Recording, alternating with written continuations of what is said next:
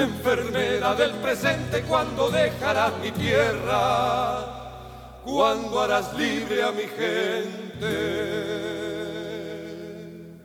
Cari ascoltatori, bentornati a questo nuovo appuntamento con l'informazione, la cultura e la musica direttamente dall'America Latina. In questa trasmissione che dal dicembre 2005 lo dedichiamo interamente all'America Latina, all'altra sponda dell'Atlantico, fuori che gli Stati Uniti e il Canada.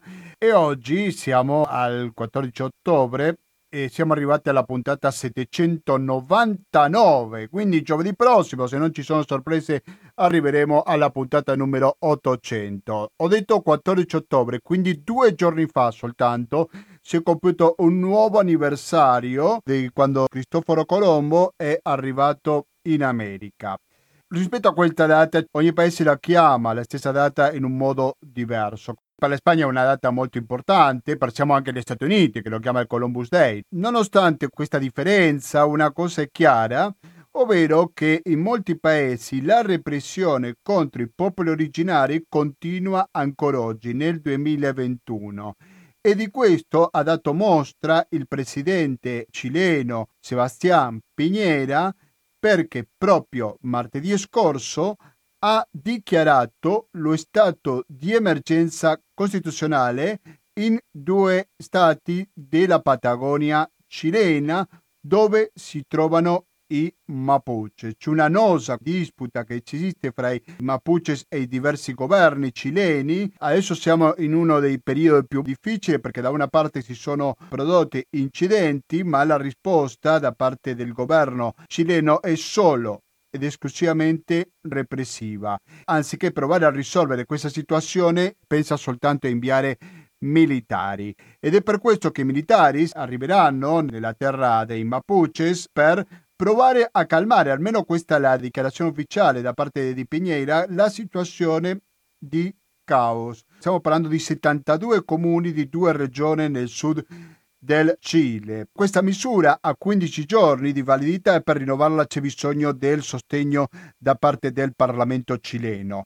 E dunque in questa edizione di Latinoamericano ci collegheremo con il Cile per avere più informazioni e più dettagli su questa situazione senza dubbio difficile. E non soltanto perché parleremo di una campagna che riguardano le bambine o le adolescenti quando diventano madri. Quindi nonostante la giovanissima età diventano madre anche per una questione di impedimento di interruzione della gravidanza. Questo sarà il primo blocco di latinoamericano, mentre che dopo cambieremo argomento ma neanche troppo, perché andremo un pochino più al nord, andremo in Perù per parlare di un documentario molto interessante. Io l'ho visto la settimana scorsa qui a Padova, è stato presente il regista di questo documentario che parla sull'Amazzonia del lato peruviano e quello che provano a fare con gli indigeni che molte volte sono vittime sempre da parte della repressione statuale.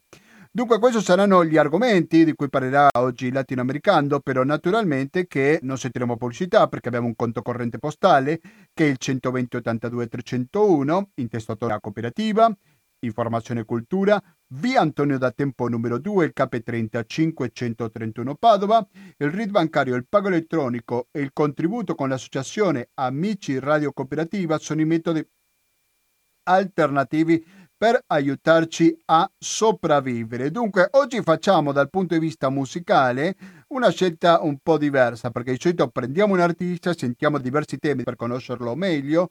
Oggi invece prendiamo un brano un brano e sentiamo le diverse versioni. Non a caso è stata la scelta, La Maldizione de Malinche si chiama questo brano, celebre brano direi, parla sulla conquista spagnola, racconta come nonostante le atrocità che hanno fatto gli europei, in particolare gli spagnoli, in terre americane, tuttavia continua a ricevere a braccia aperte. La versione che abbiamo sentito prima è dello Zuccara, mentre che adesso sentiamo la versione di Gavino Palomares.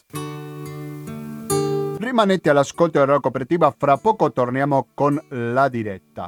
latinoamericando gmail.com ripeto latinoamericando gmail.com Mis hermanos emplumados serán los hombres barbados de la profecía esperada. Se oyó la voz del monarca de que el Dios había llegado y les abrimos la puerta por temor a lo ignorado. Iban montados en bestias, como demonios del mal, iban con fuego en las manos y cubiertos de metal.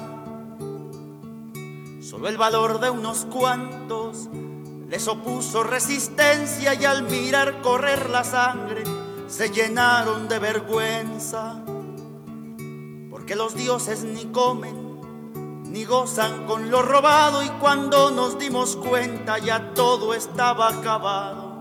Maldizione Malince, il brano che stiamo finendo di ascoltare, la versione che abbiamo ascoltato è quella di Gavino Palomares. Il primo è l'argomento che parliamo è proprio il Cile, perché in Cile c'è questo stato d'emergenza dichiarato da parte Peñeira che non ha scelto niente meno che la data del 12 ottobre per sancirlo. Una questione annosa che ha la sua storia e credo che per raccontarla, per spiegarcela molto meglio di quello che possiamo fare noi, è che in questo momento siamo in contatto con Alessandra Cristina che si trova a Santiago del Cile. A Santiago del Cile ti trovi, no Cristina? Non ti ho chiesto prima. No, sono a Valparaíso. A Valparaíso, ok, ti ringrazio per la correzione, grazie mille per la tua disponibilità. Eh, Alessandra Cristina è una documentarista, forma parte della redazione l'America.net, di quel sito di cui abbiamo parlato tante volte, però lei fa la documentarista, dicevo, registra e genesciatrice. Ecco, vuoi raccontarci un po' qual è la situazione con questo stato di emergenza dichiarato da Piñeira, Alessandra? Sì, innanzitutto complimenti per il brano, mi sembra abbastanza, consono. Con la data di ehm, oggi, sì. Prego. Sì. E Piñera, il presidente del Cile, l'altro giorno ha scelto una data molto importante per tutta l'America, da nord a sud, che è il 12 ottobre, per dichiarare un altro stato di emergenza costituzionale, d'eccezione costituzionale, meglio detto, eh, nella, zona, nella macrozona sud. La macrozona sud è la zona ehm, dell'Araucania, una zona dell'Araucania, del Biobio e dell'Arauco del Biobio, dove da tempo ehm, eh, c'è una lotta molto importante per il territorio, no? da parte soprattutto dei Mapuche. E è una zona eh, piena di um, industria, soprattutto per quanto riguarda la cellulosa, quindi eh, c'è un problema ambientale e forestale molto grande, oltre a un problema di territorio vero e proprio perché si espropriano da secoli le terre mapuche no? a favore della, dei grandi proprietari quindi quello che è successo l'altro giorno significa innanzitutto militarizzare di nuovo la zona, basicamente per i prossimi 15 giorni, che possono essere poi prolungati per altri 15 e così infinitamente, come abbiamo visto anche con il tocche de queda, no? con il, il coprifuoco che abbiamo avuto da un anno e mezzo, lo Stato, in questo caso il governo di Piñera, di Piñera decide eh, di eh, mettere i militari a controllare tutta quella zona. Questo genera, genera una, una grave impunità anche da parte eh, de, de, dei, dei, militari, cioè sono, hanno il diritto di fare un po' tutto quello che vogliono in questo momento sempre eh, giustificandosi con l'eliminazione del narcotraffico, del crimine organizzato, ecco, del terrorismo. Una delle cose che diceva Peñera anche per fermare i disordini che si sono visti negli ultimi giorni, puoi raccontarci un po' la situazione? È così? Non è stato così? Ecco, cosa succede dal punto di vista dell'ordine pubblico in quella zona, Alessandra?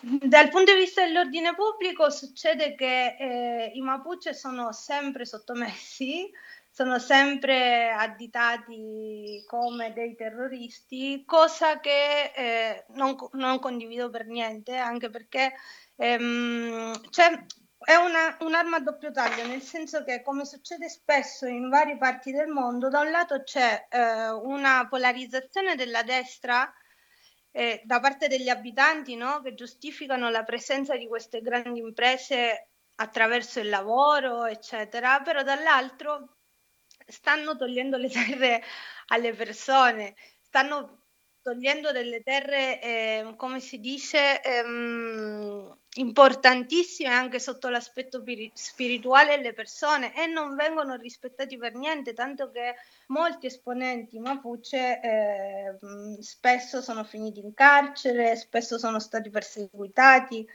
E io penso che una cosa fondamentale in questo senso è il fatto che il governo cerca di controllare la zona eh, facendo, de, no, sa, mh, seguendo più un'ideologia che cercando di risolverlo politicamente realmente. Cioè il governo in quel modo, in questo modo sta, cerca sempre di dividere la popolazione con noi e loro, quando dall'altro lato abbiamo una convenzione costituente presidiata da, ehm, da una Mapuche appunto che sta cercando di fare in tutti i modi che tutte le popolazioni indigene che vivono attualmente il territorio eh, politico, che quello cileno, siano riconosciute, ma non solo a livello culturale. Ricordiamo che i Mapuche si trovano sia dal lato argentino che dal lato cileno per una situazione leggermente diversa anche dal punto di vista costituzionale, perché la Costituzione argentina, sin dal 1994, riconosce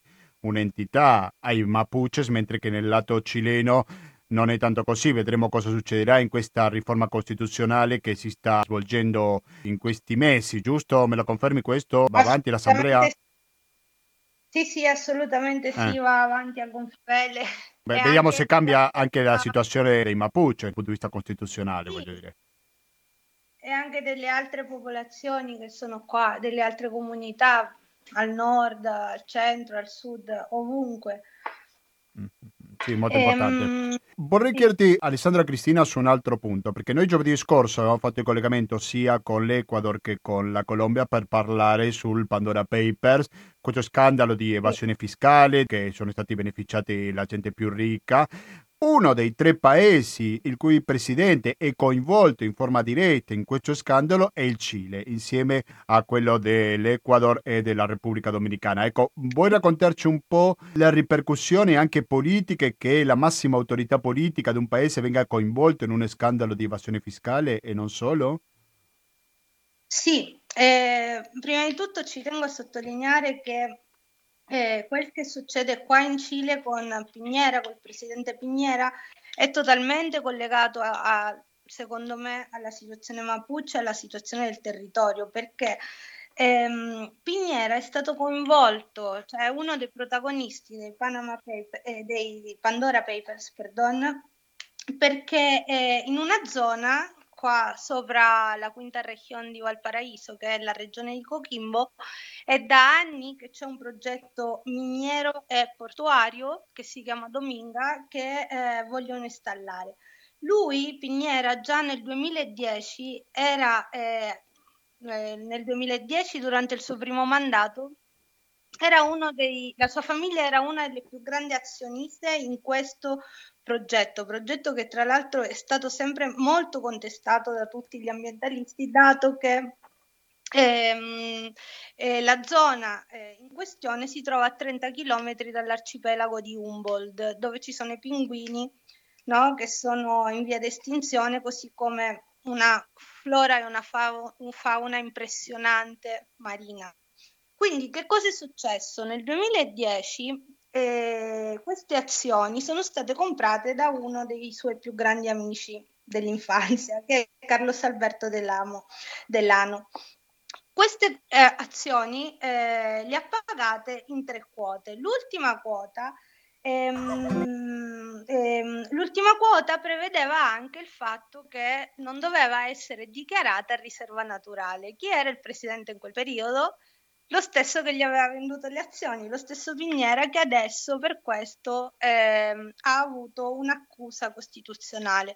L'accusa costituzionale praticamente nasce da, ehm, da queste indagini che sono state fatte dato che ricopre un ruolo pubblico come quello di presidente, adesso passeranno circa due settimane tra eh, Camera dei Deputati, il Congresso e il Senato per vedere se questa accusazione, accusa costituzionale viene accettata oppure no.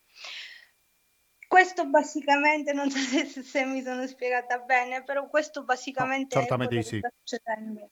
Quindi si può fare un collegamento fra le due questioni che apparentemente sono completamente scollegate, ma la repressione dei Mapuches e poi questa questione dei Pandora Papers, qualche collegamento lo possiamo fare, giusto Alessandra? Assolutamente, assolutamente, perché ha a che vedere sempre con il modello neoliberale eh, cileno che da un lato eh, ha una politica migratoria terribile al nord, come abbiamo visto qualche giorno fa, quando sono state incendiate tutte eh, le eh, dei, come si dice, dei campi veri e propri di migranti nel nord, quindi con un rigetto verso i migranti quando poi vendono completamente le terre, diciamo, ai grandi impresari indipendentemente dal passaporto. Secondo me sì, sono assolutamente collegate perché stiamo parlando di lotta al territorio, lotta al territorio e lotta per la vita, perché comunque queste imprese, tanto al sud come qua a Coquimbo, per esempio, oltre a distruggere anche la flora e la fauna autoctona, eh, prende tutte le risorse. Qua nella quinta regione, eh, come in altre zone, abbiamo un problema enorme per l'acqua che non è perché facciamo una doccia di più di 5 minuti ovviamente, se no perché il Cile è un paese pieno di miniere e per portare avanti queste miniere c'è bisogno di usare tantissimi migliaia e migliaia di litri giornalieri. La gente muore nel frattempo e, ed è terribile, ed è terribile che si continui a sostenere un modello come questo in questo paese. Speriamo che realmente che, la cosa positiva è che il popolo cileno sta zitto, come abbiamo visto negli ultimi due anni. Speriamo che veramente con la Costituzione sì. possa cambiare qualcosa. Certamente, non, non perché ricordiamo che adesso ad ottobre si compiono due anni dell'inizio delle proteste, quindi sì, naturalmente sì. che dopo sono stati colpiti con il discorso della pandemia, però in cosa sono rimasti questi richiami da parte di buona parte della popolazione contro il governo di Piñera? Ha portato a qualche risultato in concreto? Sì, io penso che la Costituzione è un grandissimo risultato, cioè la Costituente è un grandissimo risultato. Eh, ne parlavo proprio l'altro giorno. Scusami se ti interrompo, però ottobre scorso sono iniziate le proteste che hanno portato alla riforma costituzionale dopo, no? Se non sì, ricordo male. Sì, sì. Ok, no, prego. Alla, alla, riscrittura della Costituzione, perché non è una riforma, uh-huh. perché eh, fino a, ad ora attualmente è ancora in vigore la, la, Costituzione di Pinochet, quindi è riscrittura completa della Costituzione. E ne parlavo per risponderti proprio l'altro giorno che sono stata in Colombia a girare questo video sulla, sull'imbarazzo, sulla gravidanza eh, infantile eh, con degli amici colombiani che dicevano che in Colombia le proteste si erano un po' placate anche perché era difficile eh, capire verso dove andavano, nel senso che c'erano tantissimi reclami, no? Però non c'era un obiettivo che potesse accorparli tutti. Cosa diversa che è successa in Cile, perché tutti quei reclami avevano a che fare con una nuova Costituzione. Cioè noi grazie a ehm, ehm, cioè, abbiamo preso nella Costituzione vecchia, basicamente racchiudeva tutti quei reclami popolari e quindi abbiamo avuto uno stesso obiettivo che era che li comprendesse tutti, si capisce? Sì, il mondo è molto più collegato di quello che sembra, siamo in collegamento con Valparaíso, dall'altra parte della linea ci risponde Alessandra Cristina che è una documentarista, forma parte della redazione dell'americalatina.net. Alessandra Cristina ha fatto un video, come ci accennava pochi istanti fa, che riguarda proprio il problema delle bambine che diventano madri. Adesso sentiamo il trailer di questo video che si chiama Son niñas no madre, quindi sono bambine no madri. E poi si vedono due ragazze che giocano poi c'è una terza che li guarda, che si vede che evidentemente non può giocare con loro. Perché? Perché deve curare il proprio figlio. A un certo punto, quando va a curare il proprio figlio, si vede anche l'immagine di lei insieme alle sue due amiche che stanno giocando. E poi c'è America una Latina dichiarazione molto importante, dice America Latina e il Caraibi è l'unica regione L'unica del regione mondo los embarazos dove le gravidanze in bambine minori di 15 anni siguen aumentando por la continua ad aumentare per la violenza sessuale. Quando gli si nega l'aborto, le bambine eh, lasciano un, un danno irreparabile nella società, sono bambine, non madri. Conoscete le storie di Norma, Fatima, Susanna, Lucia e Camilla. Se ci vuoi raccontare, Alessandra, Cristina, cosa è questo video, come l'hai fatto, di cosa tratta? Prego. Sì, allora, ehm, io faccio documentari da un bel po' e da poco, da qualche mese, con due colleghe abbiamo istituito una casa di produzione qua a Valparaíso che si chiama Cetáceas e che ha- ci concentriamo soprattutto su temi medioambientali, dell'ambiente, perdon, su temi che eh, hanno a che fare con il genere e non solo per quanto riguarda il contenuto che portiamo davanti allo schermo, se no anche per il modo in cui lavoriamo dietro, no? Come in quel rispetto del lavoro.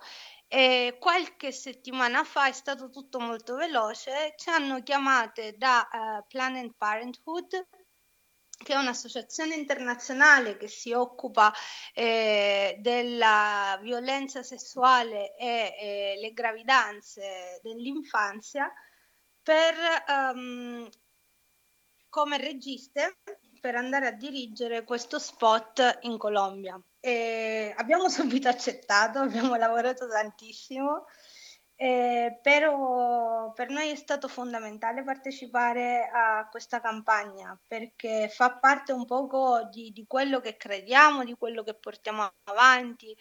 Ehm, è incredibile. Io penso una cosa riguardo al femminismo in generale, no? Il femminismo ha una grandissima forza che è quella di oltrepassare ehm, i confini e le classi sociali proprio perché siamo noi donne che siamo vittime in tutto il mondo in modo diverso di questa violenza ed è ancora più atroce il fatto che spesso queste vittime siano delle bambine. Come ben dicevi prima e come dice il video, Latino America è una, una regione in cui in aumento, eh, sono in aumento le gravidanze nelle minori e spesso queste minori ehm, non hanno nessun tipo di supporto né da parte della società né da parte dello Stato. E, è anche per questo che questa campagna va della mano con l'aborto legale ovunque. Infatti, alla fine invita a entrare nel sito e a leggere un poco le storie di altre bambine. Faccio solo un esempio.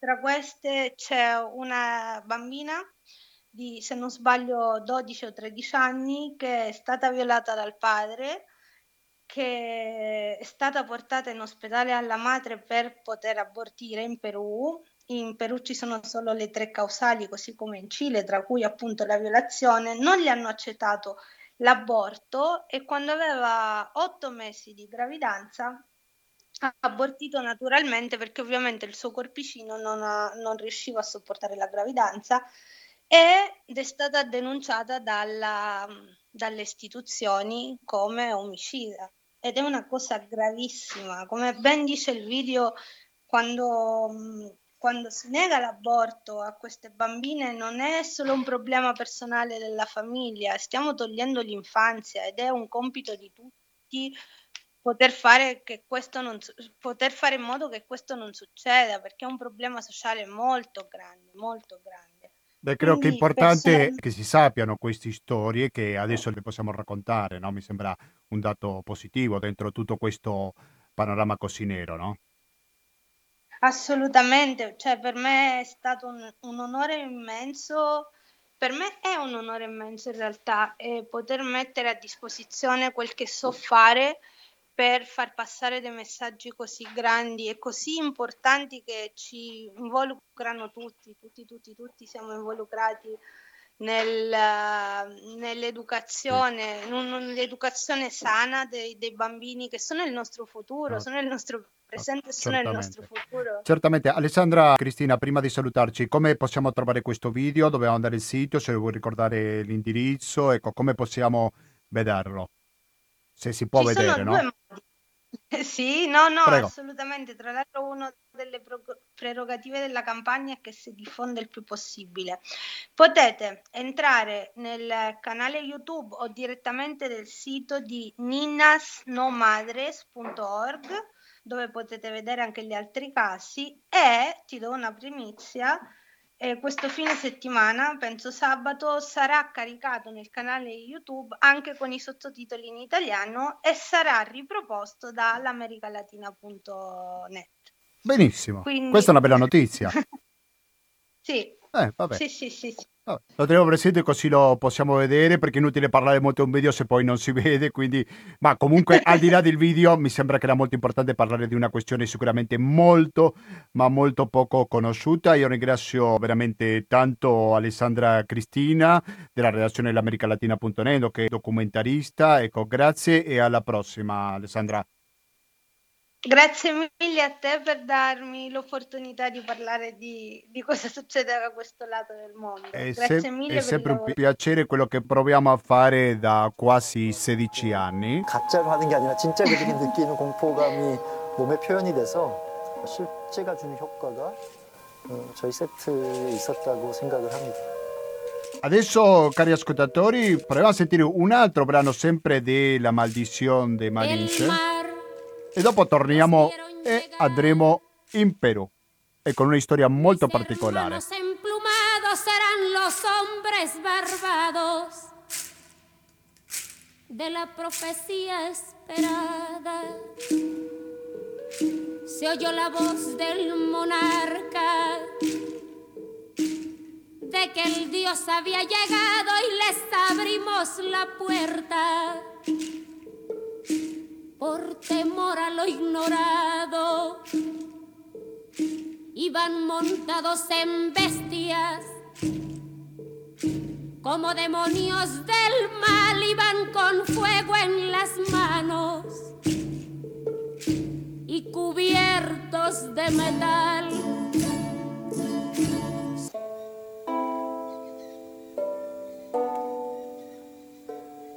realmente nos quieren exterminar. Todos los bosques ya están, ya están depredados. E prima stavamo parlando di un documentario, adesso parliamo di un altro. Quello che state sentendo in sottofondo si chiama Anamei, lo guardiane del bosco. Perché avete paura? Non avete ancora fede?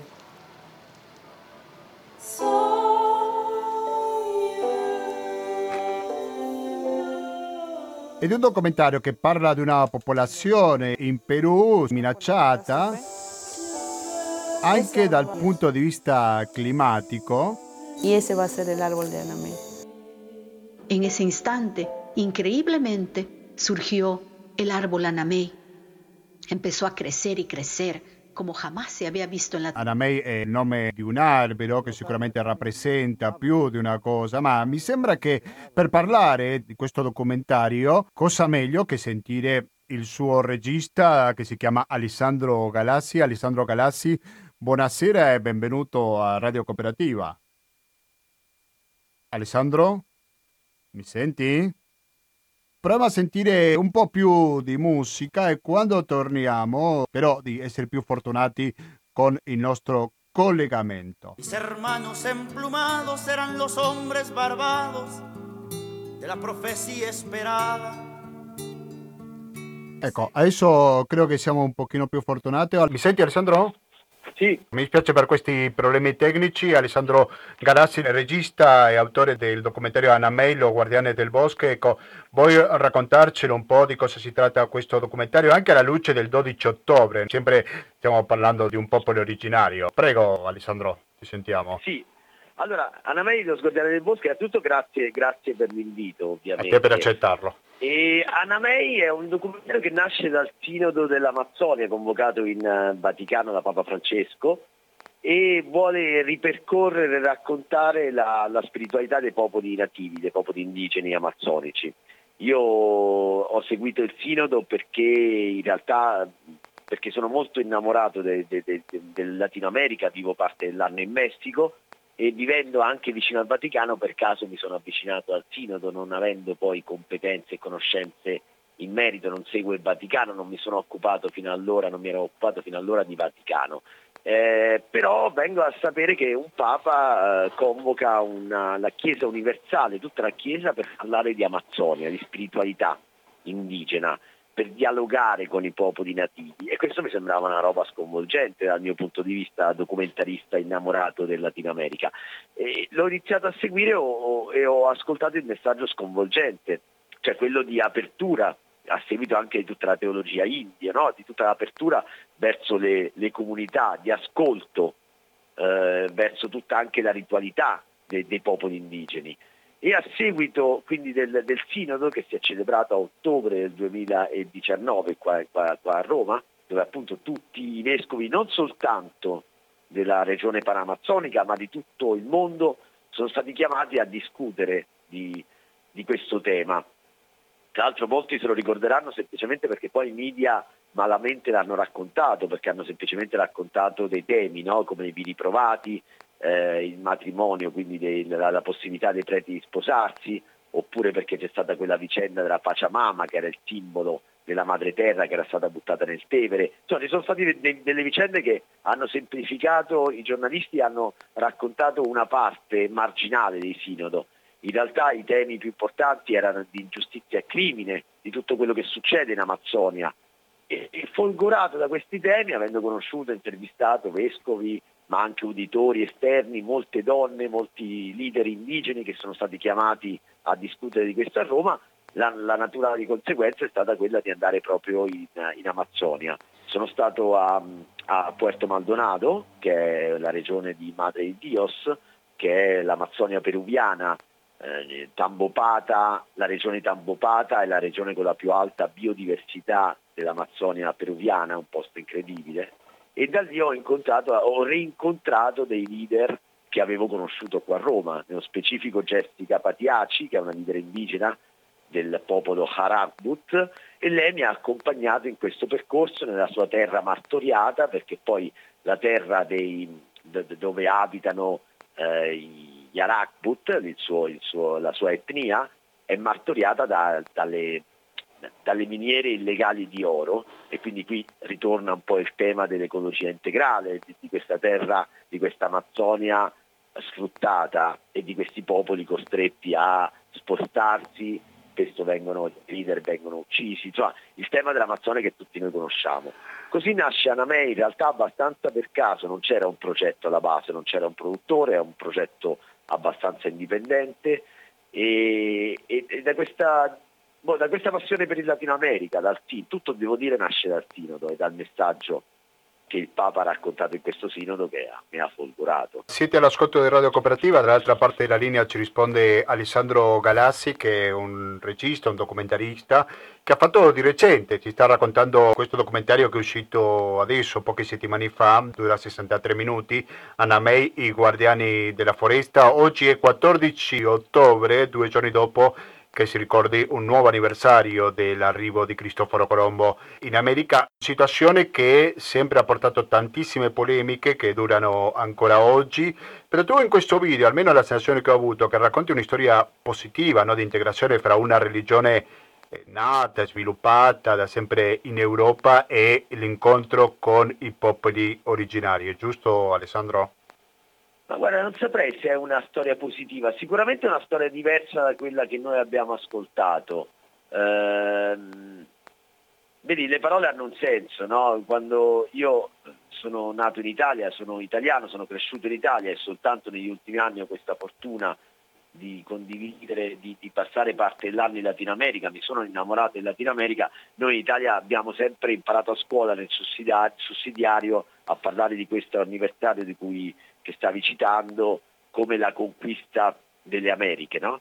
E quando sono andato in Latino America, io frequento il Messico, i miei amici messicani dicono l'invasione del Latino America. Ecco, le parole hanno un senso, non lo so se è una, una storia positiva, sicuramente è una storia che riporta quella della spiritualità dei popoli indigeni e il racconto che io ne faccio in Anamei riporta la complessità della vicenda.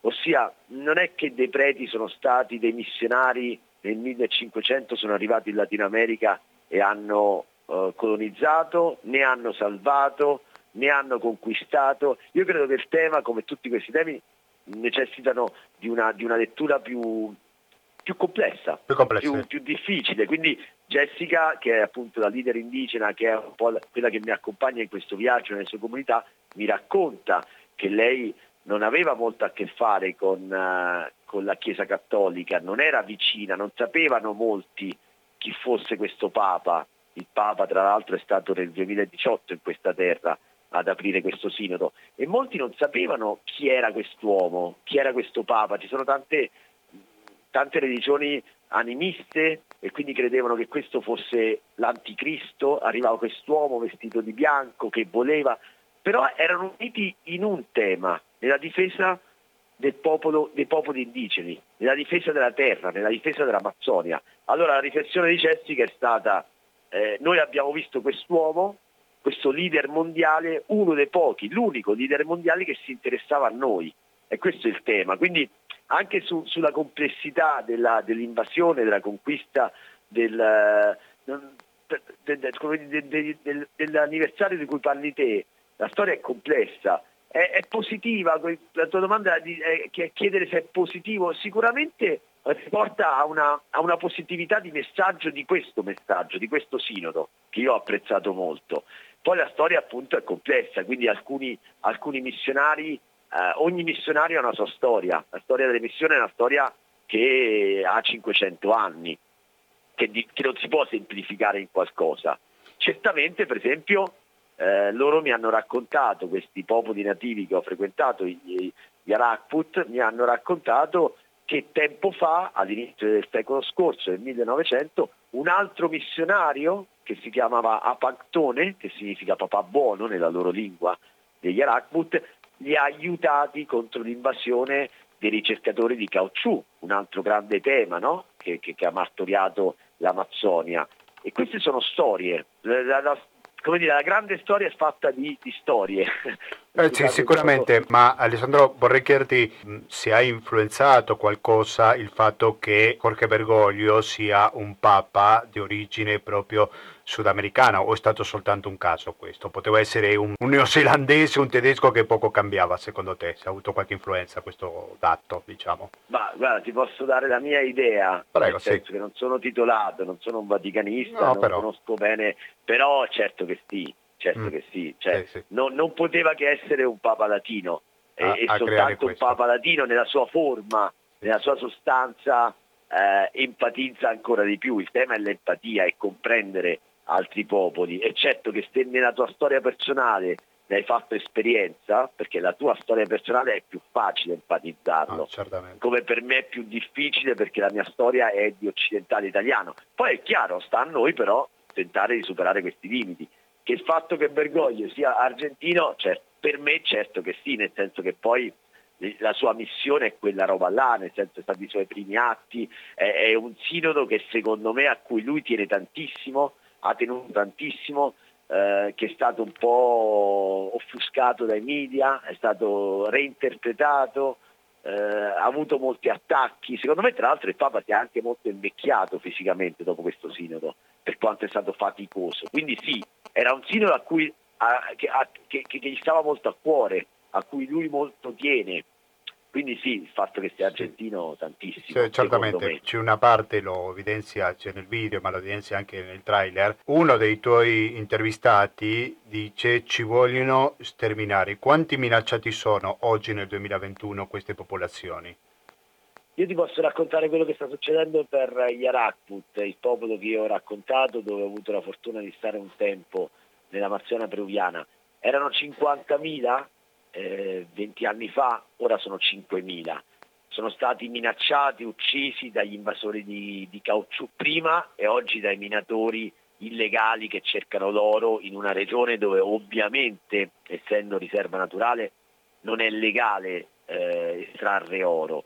Sono 5.000 e forse oggi io sono stato, sono ripartito da là, ho i numeri ufficiali che risalgono al marzo del 2020, eh, quindi è passato più di un anno, oggi il Covid eh, di certo non l'ha aiutati. Anche lì il tema degli invasori, nel senso dei minatori illegali, non aiuta per il Covid, sono comunità indigene che hanno, hanno contratto il Covid per la contaminazione, per l'arrivo di gente da fuori, che sono i minatori illegali, altrimenti il Covid non arrivava là.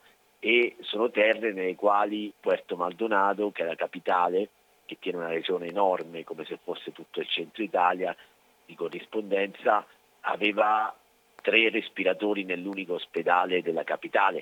È evidente che anche una, un, un, problema, eh, una pandemia come il Covid può essere un altro elemento che eh, può generare sterminio. Sì, perché uno banalmente pensa che se te la prendi qua in Europa puoi lasciare la pelle o magari no, se te la prendi là eh, le cose sono molto più pericolose, con un sistema sanitario non proprio invidiabile, giusto? Drammatico e con i numeri di accesso alla sanità, con l'impossibilità, noi abbiamo, siamo assolutamente privilegiati in Europa, il grande tema è il lavoro informale, il Perù è una, una terra, è uno Stato che ha il 65-70% di lavoratori informali, che significa che se io non vado a lavorare non guadagno e non ci sono i sussidi statali, per cui il Covid non ha potuto interrompere, la gente ha preferito continuare a lavorare, altrimenti non mangiava. Quindi eh, è chiaro che il tema e arrivi, l'arrivo dei vaccini oggi in Latino America, tu ne conosci molto meglio di me, i dati eh, raccontano di come tuttora la pandemia continua ad avere due facce e due, due storie completamente diverse e poi l'accesso alla sanità, l'accesso alle cure. I respiratori c'è stato a un certo punto, lo sai bene te, eh, come dire, il mercato nero de, delle bombole. Eh, quindi è chiaro che questo è un altro elemento, però perché voglio collegarlo ad Anamei? Perché collegarlo alla storia che ho raccontato? Perché sono i minatori illegali di oro che lo portano il virus da fuori. Da loro è un, è un ecosistema che si auto, eh, genera, cioè, auto, cioè, autosostiene in qualche modo, no? e quindi anche quello è generato dall'esigenza di eh, prendere oro dalla terra, dello sfruttamento del terreno. Sì, sì. Tutto è collegato. Anche se tu ti sei concentrato con una popolazione in particolare, sei stato in questa zona del Perù, però mi sembra che si possa fare parallelismi anche con altri popoli originari dell'America Latina, dico per la situazione difficile in cui vivono, giusto Alessandro? Beh sì, sì, sì, assolutamente. Credo che la situazione di tutta in Latino America specie poi se parliamo del, dell'Amazzonia, sono non so, credo 400 i popoli indigeni, sono tantissimi e tutti vivono le stesse storie. Poi il mio è un approccio da documentarista, io non sono un giornalista, il mio non è un reportage, io racconto storie, ho raccontato questa storia, però è un, è un destino comune per tutta il Latino America e per tutta la situazione nello specifico dell'Amazzonia, che è simbolo della, della necessità di eh, difendere la nostra terra, ma anche dell'antropocentrismo che è arrivato a un culmine massimo, perché poi l'Amazzonia... Alessandro? Sì, c'è stato... Senti, dicevi la, l'Amazzonia? No, stavo dicendo l'Amazzonia in questo momento non assorbe più CO2, siamo arrivati a, a quello switch, no? Nel cui eh, l'Amazzonia non è più un luogo dove eh, la foresta assorbe CO2 ma ha iniziato a produrla per lo sfruttamento umano degli allevamenti intensivi. Quindi è un luogo, è un luogo simbolico, eh, è il nostro polmone che, che, che, ha, che ha, superato quel, quel livello là, quindi la situazione è ovviamente drammatica. Io ringrazio veramente tanto Alessandro Galassi che è un documentarista, ricordo il documentario che è appena uscito, Anna May, Lo Guardiani del Bosco. Ecco, come possiamo vederlo questo perché ci ascolta Alessandro?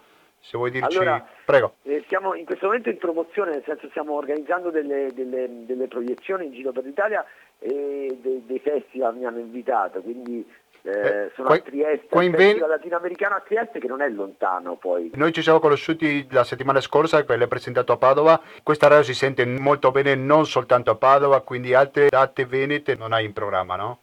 Per Guarda, per ora ti dico, c'è, c'è, il Festival di Trieste, abbiamo delle date a Roma e altre date a Milano. Al Festival del Cinema latinoamericano di Trieste, che si fa a novembre. Al Festival Latinoamericano di Trieste, Eh, sì. a novembre. Va bene, noi naturalmente siamo disponibili se, se torni per caso a Padova oppure Venezia, Treviso, Rovigo, tutta questa zona qui, faccelo sapere che noi molto volentieri daremo comunicazione agli ascoltatori. Con D'accordo? grande piacere, grazie mille, grazie Gra- per l'ospitalità. Grazie, Grazie per- mille a te, era Alessandro Galassi che ci raccontava il suo lavoro molto interessante, io l'ho visto, dicevo prima, la settimana scorsa e mi è sembrato meritevole di essere conosciuto.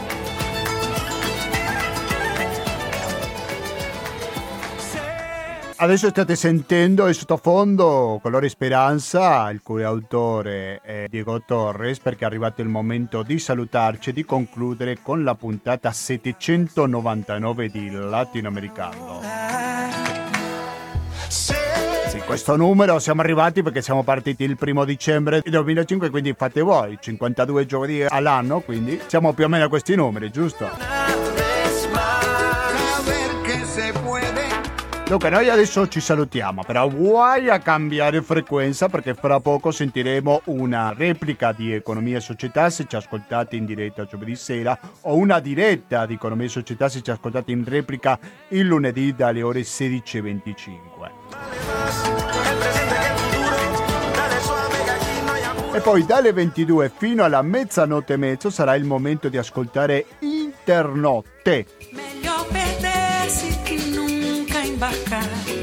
In questa puntata che stiamo concludendo, che l'abbiamo dedicato a due documentari e non soltanto, perché abbiamo parlato anche della situazione dei Mapuche nel sud del Cile, però prima ho parlato di un video che riguarda le gravidanze di bambine che hanno meno di 15 anni e poi di un altro video, di tutto un altro tenore, che riguarda l'Amazzonia peruviana. latinoamericando-gmail.com ripeto latinoamericando-gmail.com è la mail attraverso la quale potete inviare le vostre critiche o proposte per migliorarla perché noi sempre abbiamo qualcosa per migliorare per questo abbiamo bisogno del vostro contributo Parlando di contributo, se parliamo di quello economico, di quello che ha bisogno Radio Cooperativa, perché 120 82 301 è il conto corrente postale, il RID bancario, il pago elettronico, il contributo con l'associazione Amici Radio Cooperativa sono i metodi alternativi per aiutarci alla sopravvivenza. Quindi continuate all'ascolto di Radio Cooperativa attraverso l'FM 92.7 per il Veneto in genere o il www.radiocooperativa.org per ascoltarci in streaming con un'ottima qualità audio.